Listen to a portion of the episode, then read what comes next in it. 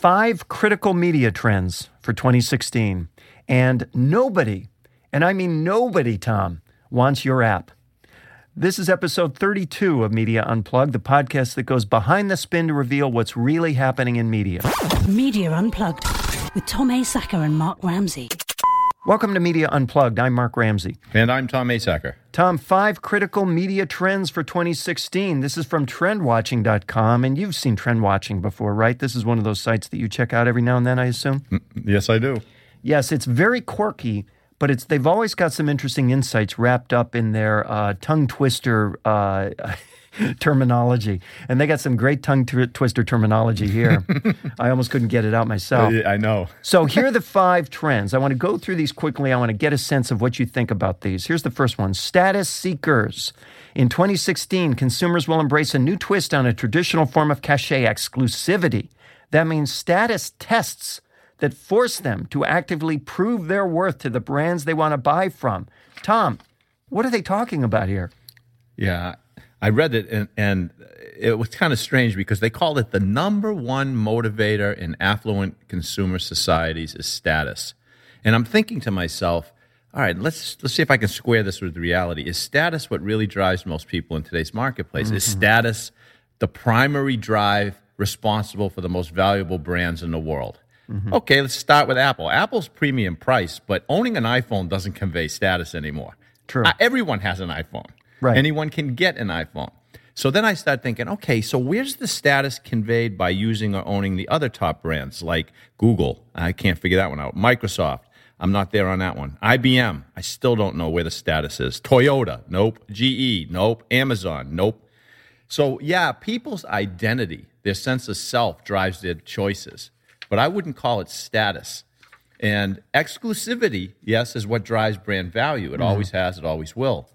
But status tests to prove our worthiness to brands. so, so here's my question: How come you and I didn't have to prove our worthiness to trend watching in order to read this article? if if this is the number one te- you know trend, we should have had to prove ourselves to them. Well, don't give them any ideas, but I hear your point. Here's uh, here's trend two: contextual omnipresence. I like this word. one. I mean, you said That's... this was one of the two that was a little too obvious for you, which is why I understand it so well. Uh, here's what it says Forget omni-channel. Get ready for new channels and new contexts. Smart brands will focus on answering a more meaningful equation. Innovative channels plus nuanced context equals right place plus right time. All that gobbledygook essentially means that uh, as they used in one of the examples, taking pizza orders in novel, ultra convenient ways. The more con- ultra convenient ways you have across context for people to do something they desire to do, the better off you'll be as a brand. That's essentially what this says, right? That's what I said. It's so obvious to me. So challenge whether your existing channels, now this is saying media, but obviously it's distribution too. Right really satisfy what people want? Are we engaging people when they want something, where they are, how they want it?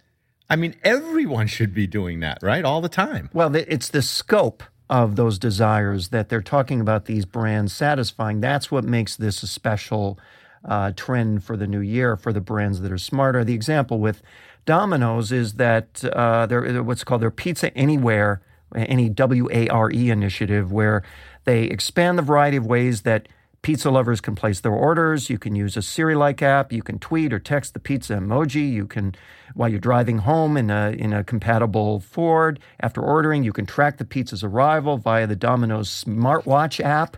Um, the way I read this is once you have an audience, give them the things that they want even if they're not the things you would expect them to get from you per se, even if that requires you partnering with others. Because ultimately, it's going to create stories, stories that people tell others about your brand, and it's going to spread the loyalty for your brand. In other words, it's kind of asking now that you have your audience, what else can we do that this audience desires? That's it. Yeah. How can we make it easier? How can we make it more fun? How, how can we make it spreadable? Uh, it's it's like I said, and you said it at the beginning. That seems like a no brainer to me. it is. That's just and it's a trend all at the same time. Hey, being, being smart is a trend, Tom. Okay, good. Better business. Trend three, turn inwards and start by ensuring your internal culture is something to flaunt rather than hide. Who's hiding their culture, Tom? Everybody, now listen. okay, on principle, I agree with this. We should all ensure that our internal culture is something to flaunt because it's the right thing to do, because it will help us attract and retain the best talent, mm-hmm. because it makes for good PR. But do I think this is a big time consumer trend, a, a, killer opportunity, as they call it, to grow your brand in 2016? No, mm-hmm. I do not. Most consumers have no idea and couldn't care less about what's going on behind the curtain mm-hmm. at all these places they do business. They just don't. They just don't have the time, and they don't really care that much. When something blows up, and they find out about it, yeah, then they care. Well, that's a whole that's crisis management. That's a whole different category. Exactly. Number four, beneficial intelligence. AI is about to, is it destroy the world or make life amazing? You tell me. In 2016, rising numbers of consumers will demand that brands use increasingly powerful and accessible artificial intelligence technologies to put truly smart products and services into their pockets, homes, inboxes, and more. Uh, Listen, this is another one that's uh, that's hard to argue with because they make the statement: stop viewing the world through the lens of technology and start viewing technology through the lens of basic human needs and wants. Now, Hal, you can apply that to everything. I can say, stop viewing the world through the lens of content mm-hmm. and start viewing it through the lens of basic human needs mm, and wants. Stop point. looking at it through a lens of advertising and start looking at it the other way. Whatever lens you have up to your eye, flip it around and look at the world through your audience's eyes. Mm-hmm. Yes, save me time, save me money, make me a better person, make everything easier. If you can use technology to do that, great. But you're using it to do something to help people. Well, that's not so much about technology. That's about you, right? You, the person behind the curtain of the brand, making decisions about how the brand conducts business and how the brand satisfies consumers, right? Yeah, but that, that's what I'm saying. It needs to be a, a totally outside in view of why you would adopt any technology. AI, it doesn't matter what it is. Can you improve people's lives? And is it something that they will that they want? Well, we're going to come back to that one too on our second topic. I can see the connection already. Here's trend five of five: perspective shifts. I've got to say that carefully.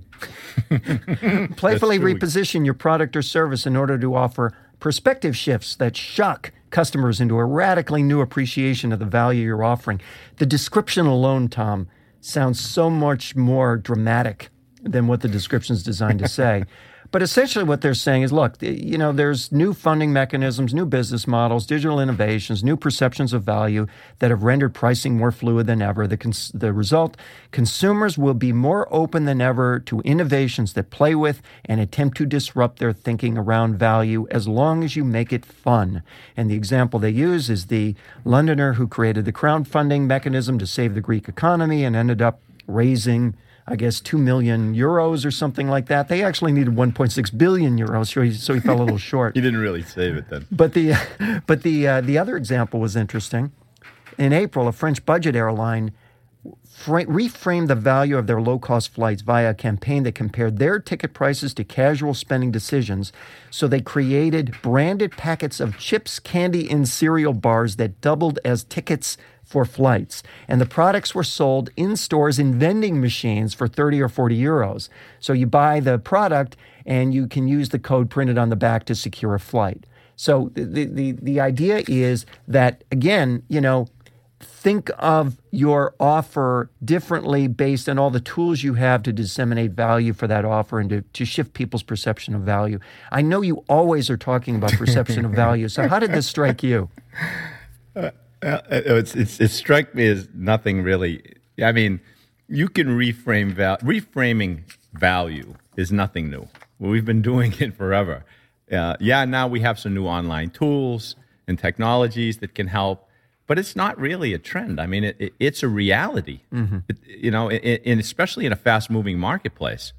And, and I like that airline thing. I mean, somebody should work with the movie theaters out here in the states eh, because the popcorn and candy that you buy there, you could get an international flight, you know, for, for the amount of money.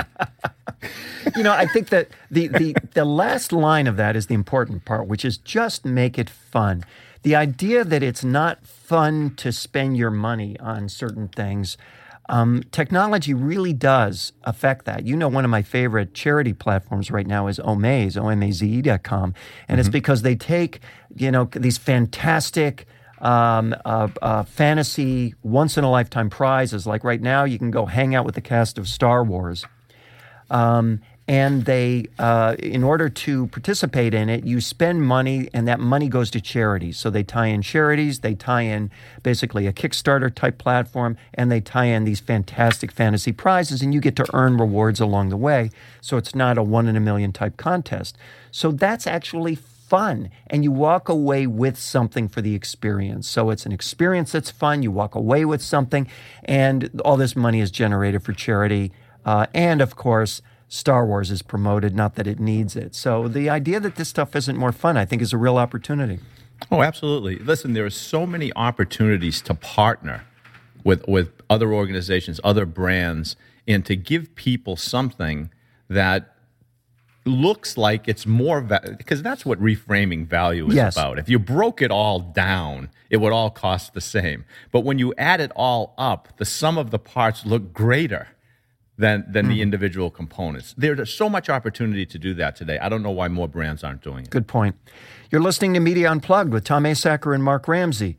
Tom, nobody wants your app. That's why I killed it. Yep. this is from Ryan Sheffer, published in Medium.com, and this is great. Ryan launched an app called Moment, an awful name, on uh, in March of 2015, and he writes about his awful, awful experience with this launch. It quickly became evident. He writes that our initial users were leaving, and signing on new users users was becoming progressively harder. He had these window shopping early adopters. The initial users, he said, were obviously fanatic tech people who were really downloading the app not because they wanted to use the app, but because they wanted to see how the user experience worked. In other words, a small circle of technologists whose desire was to look under the hood, not to satisfy the desire that the app was built to satisfy. So that was confusing. And then, you know, they were getting all these views of the content it was generating, but they weren't getting any downloads. One download for every 1,000 web views. So he concludes, well, our funnel is broken. So let's fix our funnel. Our call to action isn't good enough. So let's fix that. Uh, we need a simpler way to find the download button. Let's make that button bigger so he fixes that. Still, nothing's working. Why won't anybody download this? Half the people who go to the App Store, they go, they download it, but only one uh, two out of every 1,000 even click on it. People won't pay attention to our app. He's so incredibly frustrated. So here's what he did, Tom. He said, You know what? Maybe we should talk to real people.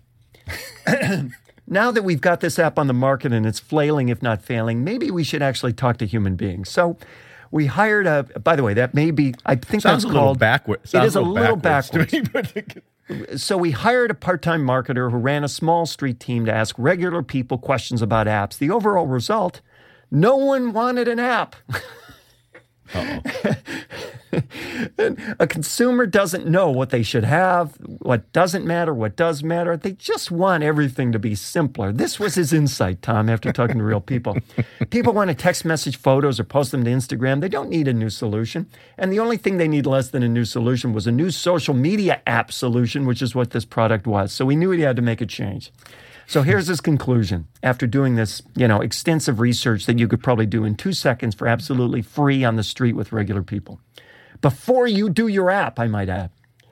The success of the company will not be based around app downloads. People simply don't want new apps. They want new and compelling services from brands that are attractive enough to be shared with their friends. I would simplify that even further, and I would say that, look, they, if they want something new, they want something new and attractive, period and they want something that satisfies either a need or a desire, period. And the app itself, and this gets to your point about you know technology in front of consumers rather than consumer need in front of technology that you made previously, right? right? An app's just a distribution point. An app is pure technology, right? That's it's it. not an end in itself. oh, I know. But they don't see when you when you're so far into it, you you see the world as apps. I mean, I like I like the Twitter feed he put up. He, the feed where it says uh, somebody posted, "Have we reached peak app?" Yes. And somebody responded, "Hardly. We're simply experiencing a discovery bottleneck." Wouldn't you like to go into a meeting with your boss because you've got no sales? Nah, everything's fine. We just have a discovery We have a bottleneck. discovery bottleneck. Yeah, They would kill you. Welcome to the marketplace of abundance. that's right. One- In fact, right? That's the trend for next year that was left off of that other piece. Discovery bottleneck. Well, look, in in this kind of marketplace where it, there's just so much of everything, highly differentiated, valuable products that tap into a real desire, those are the ones that are going to, sur- to s- mm-hmm. thrive. I mean, mm-hmm. products and services, brands that will thrive. Everyone else is going to wonder what the like this guy, what the hell is going on mm-hmm. with you know you fill in the blank, our marketing, our website, our PR, the buttons, and and that those businesses are going to flourish because they're going to sit there confused and say, "Well, bring in some marketing experts, bring Yes. in a website design team, bring in some PR people." No, go out in the street and find out whether people want what you have or not. Yeah, isn't it interesting that the last step in his process was talking to real people about what they really want, rather than the first step in his process? Isn't that that's 'cause that's that to me is this is the is really the theme of the story here, and really the failure that he's describing. By the way, in that image you described, the one that's titled "Have We Reached Peak App?" and the, you said the guy says, "Harley, we're experiencing a discovery bottleneck." I like the the tweet right below that one that says, "No way, still early. Smartphones aren't going anywhere." However. I do feel overwhelmed by the sheer number of apps. That's a conflicted app developer. it's time for rants and raves, Tom. What do you have this week? Oh, I've got to go first. All right, I'll go first.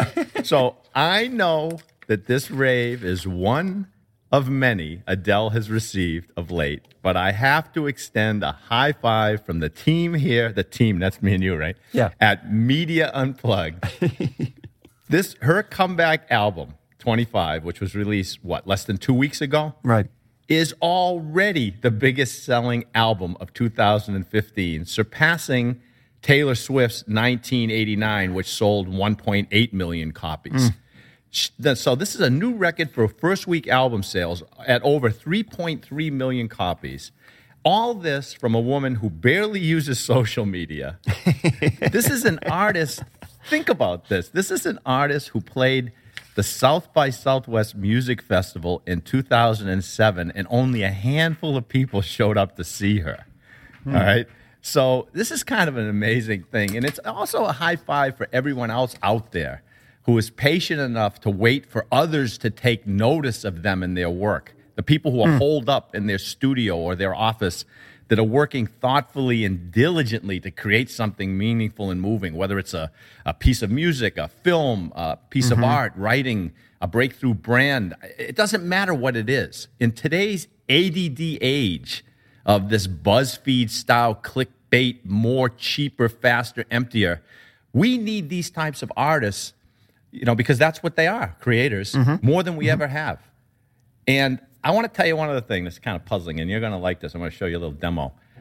I read that Adele and her label made the decision not to stream 25 anywhere online so that they would Right. encourage people to buy the, the songs outright or the album. But, but listen to this, Mark. Watch this. You'll like this. Alexa, play Adele's Hello from Prime Music. The song Hello, right? Right. Hello by Adele from Prime Music. well, there you go. So wait a minute, Tom. You mean I thought it wasn't streaming? Why is it on Prime Music? I don't know, but I just talked to I talked to Alexa just a little while ago. I said, I wonder if this is on Prime Music, and I said, Hey Alexa, and she just went and grabbed it. and I think you can listen to Media Unplugged on this machine too. I know you can, but we better not do go. that. It'll be a conflicting episode. All right, let me stop her. She'll just All keep right. going. She's crazy like that. Hey Alexa, please pause. Isn't that nice? She's obedient. I like that. I like that too. So I'm glad you have that theme with your with your rave because I'm gonna I have that same theme for one of my raves because yes, Tom, for perhaps the first time ever, and maybe it's the holiday season getting to me, I have two raves and no rants. Whoa, that's a real I know. new one. That's it's, it's, the headline should go out right now. It should go in that Consumer Trends report. It should indeed. to raise no rants. So it's 1965. And a guy named Lee Mendelson, an executive producer in television, he gets a visit from an ad executive from McCann Erickson. Their, their agency, Coca Cola, just commissioned this TV special, this animated special. And they're looking at rough pencil drawings and tests with no music. And the guy said, This isn't very good. I, I don't know what I'm going to tell the agency. If I tell them what I think, they're going to cancel the show. And Mendelson says, Well, look, look, look, just, this is all very rudimentary. If you believe in Charles Schulz and his characters, you're just going to have to trust us that this is going to be great. because obviously, Charles Schulz was working on this Christmas special for Charlie Brown, which he did with Mendelson and a couple other guys in his, in his home in two hours' time. They pretty much mapped this whole thing out. Linus's recitation of the birth of Jesus from the Gospel of Luke, that was Charles Schulz's idea. He said, if we're going to do a Christmas special, we really, really got to do it the right way and talk about what Christmas is all about. And Mendelson says, Bill and I look at each other and I said, There's never been any animation that I know of from the Bible. It's kind of risky. And Schulz said, Well, if we don't do it, who will? so the uh, we're inching towards the December premiere. And uh, everybody's beginning to lose faith at this point that uh, this show is going to be uh, even good enough to air. We thought that it was maybe just too slow and we had failed poor Charlie Brown, Mendelson says. I remember one of the animators, Ed Levitt, he stood up in the back and he said, You guys are crazy. This is going to run 100 years. And of course, we thought he was crazy. CBS, meanwhile, was also getting cold feet, not because of the religious theme of the special, because they couldn't get their heads around the fact that this was a Christmas special that featured jazz music. and the voice actors being kids, they, just they just they said, "Look, you made a nice try. We'll put it on the air, obviously, but it just doesn't work. I mean, it just doesn't work at all."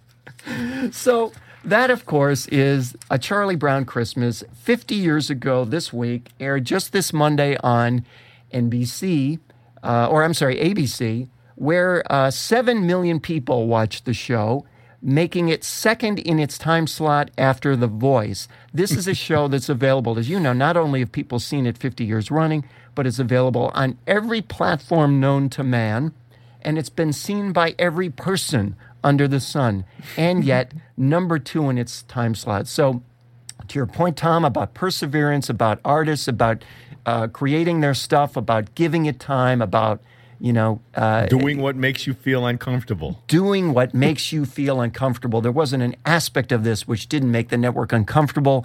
And the producers and Coca Cola and McCann Erickson and look, 50 years later, it's a classic. And oh, by the way, it's a reminder that that classic, we have Coca Cola to thank for it. There you go. Here's my second uh, rave. So, November 16, New York City, Fifth Avenue. Um, the setting is the Microsoft store.